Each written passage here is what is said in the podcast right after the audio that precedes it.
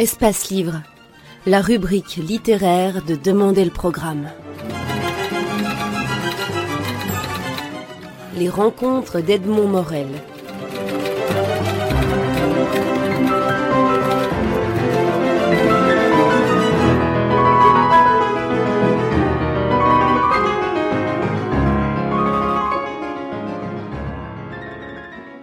Jacqueline de Clercq, vous publiez Histoire de lettres aux éditions L'Armatan, qui est un livre difficile à définir parce que vous l'intitulez Fiction brève. Alors, ma première question au moment où j'ai commencé à lire votre livre était de vous interroger sur ce qu'est la fiction brève.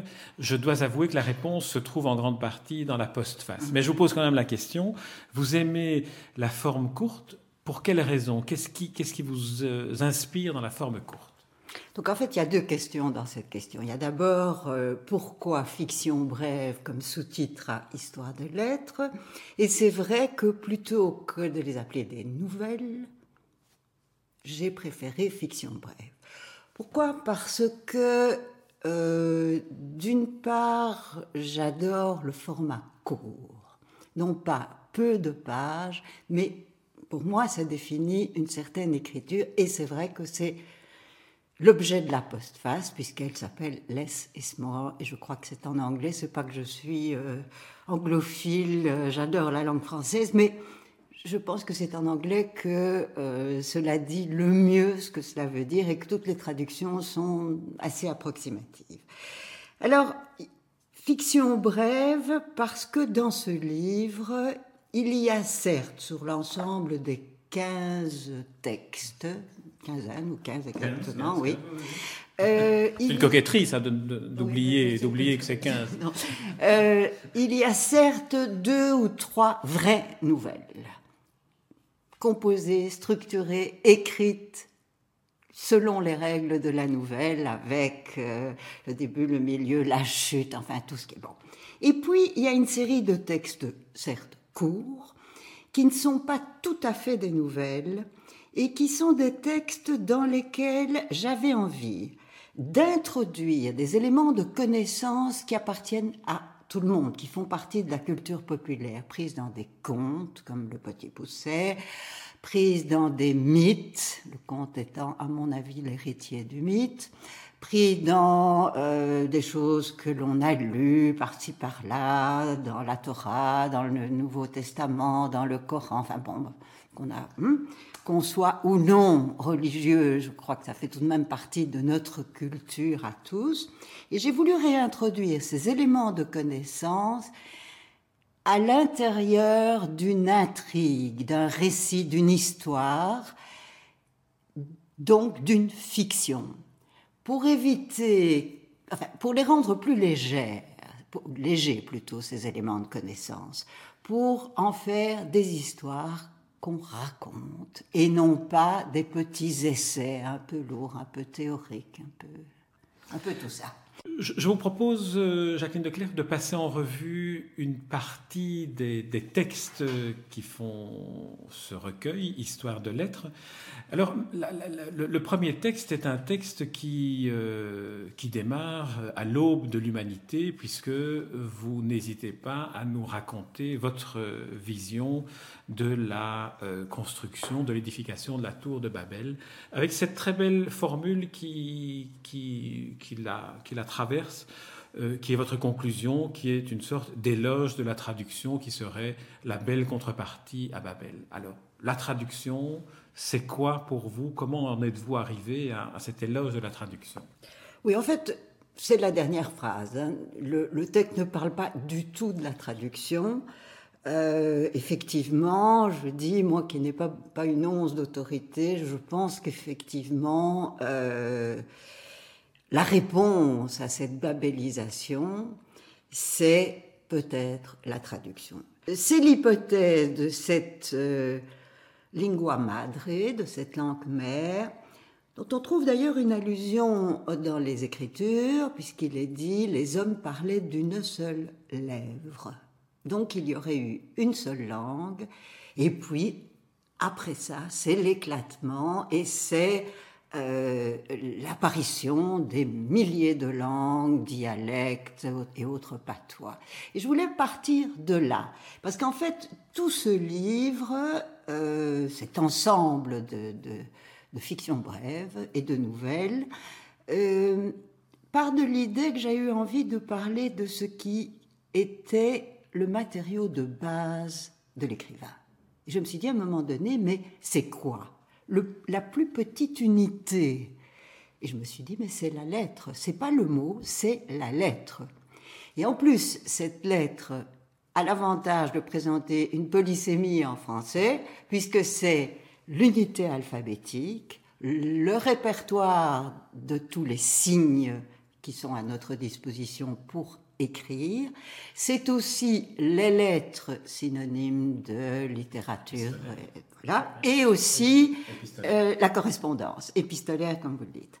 Donc, j'avais à ma disposition un certain nombre de, de possibilités, toutes entrant dans, sous, un même, sous une même idée, pour ne pas parler de concept nous sommes partis de la première qui est la langue, la langue maternelle. C'est vrai que la langue, la langue mère de toutes les langues, la langue mère de toutes les langues, pardon. Et, euh, et ensuite, c'est vrai que vous vous déclinez euh, à partir des, des éléments. L'élément le, le, le, basique, c'est la lettre. Et là, évidemment, Rimbaud nous a donné une, une, belle, une belle manière de, dans langue, dans langue de bois. Vous démarrez par un éloge de, de l'alphabet avec les, les couleurs, mais également vous racontez l'origine des lettres à partir des Celtes. Et là, c'est une, une, extraordinaire découverte pour le lecteur. Racontez-nous un peu en quoi les Celtes euh, ont, apporté leur, euh, leur, particularité à, la langue. En fait, euh, j'ai découvert, comme, comme, vous en le lisant, mais moi un tout petit peu plus tôt, que les Celtes avaient un alphabet très particulier qui s'appelle le, qui s'appelle, pardon, le Bet Louis Nin. Bet voulant dire boulot, Louis voulant dire orme et Nin frêne. Trois arbres. Trois arbres. Et tout l'alphabet se décline ainsi. Donc c'est un alphabet forêt, si l'on peut dire. Hmm, c'est un alphabet arbre et donc, à partir de là, euh, je me suis dit que ça, dans la mesure où la langue détermine essentiellement une culture, la culture celte était probablement une culture très très proche de la nature, des forêts, des arbres. Et je suis allée voir, et ça m'a permis de raconter une histoire autour de cette affaire. Une histoire qui se conclut par euh, des vers de Charles Baudelaire où on se rend compte que lui aussi donne la dimension euh, végétale à la symbolique que représente l'alphabet. C'est cet extrait de correspondance. La nature est un temple où de vivants piliers laissent parfois sortir de confuses paroles. L'homme y passe à travers des forêts de symboles qu'il observe avec des regards familiers. C'est quand même extraordinaire.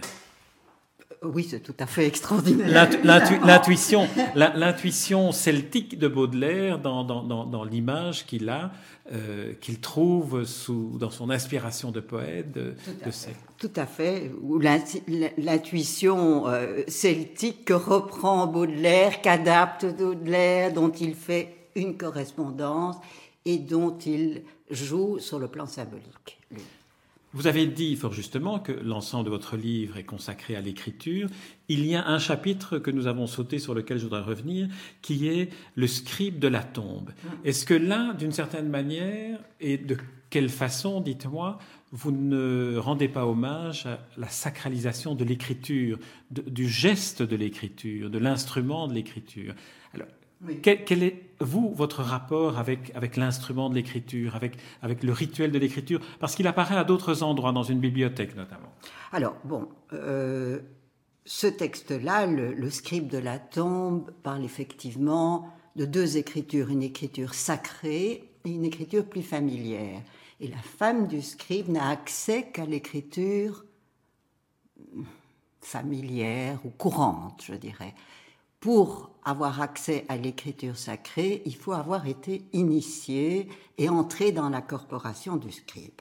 nous sommes en Égypte. Hein. Rappelons que nous sommes en Égypte ancienne. Oui, nous sommes en Égypte ancienne. Alors, quant à moi, je n'entends pas sacraliser l'écriture. Je crois qu'il faut, il faut veiller à ne pas faire ça.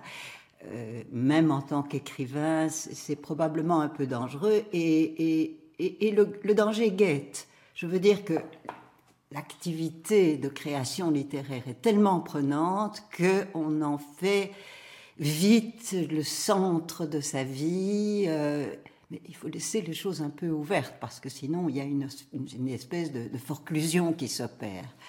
Voilà.